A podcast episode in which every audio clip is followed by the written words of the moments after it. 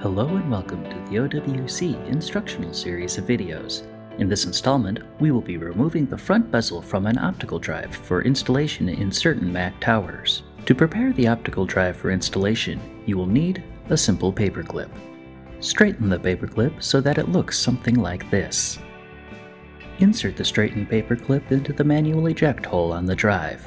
Firmly pushing in will cause the drive tray to pop out slightly, Turn the drive over and gently pull the tray out a little bit farther. There are some plastic tabs roughly a third of the way in on each side that hold the tray bezel on. Simply push forward on these tabs with your thumbs to detach them, then slide the bezel off of the tray. Push the tray back in, and the drive is ready to install.